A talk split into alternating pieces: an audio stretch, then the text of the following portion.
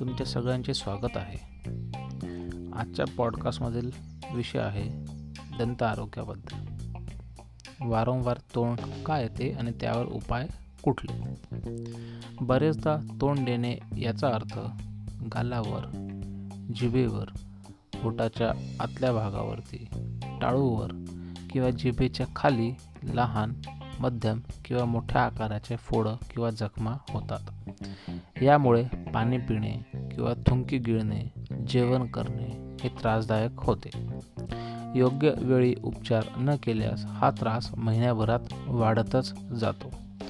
यावर उपाय म्हणून दातांच्या डॉक्टरांकडून तपासणी करून घेणे महत्त्वाचे आणि निदान झाल्यानंतर त्यावर उपाय म्हणून डॉक्टर एक अँटीबायोटिक आणि एक पेनकिलरची औषधी मलम किंवा ज्वेल स्वरूपात लावायला सांगतात. हे लावल्यानंतर त्रास कमी होऊ शकतो. तोंडामध्ये जखम झाल्या तरी त्याची कारणं शरीराला योग्य प्रमाणात विटॅमिन्स प्राप्त होत नाही हे असू शकते. त्यावर उपाय म्हणून डॉक्टर विटॅमिन बी कॉम्प्लेक्सच्या कॅप्सूल्स पंधरा दिवस घ्यायला सांगू शकतात किंवा विटॅमिन सी ची टॅबलेट्स दिवसाला एक चघळण्यासाठी सांगू शकतात.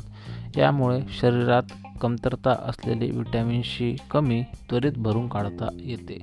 मात्र काही दिवसानंतर जेवणातच योग्य फळ आणि पालेभाज्यांचा वापर करून ही कमतरता भरून काढलेली चांगली.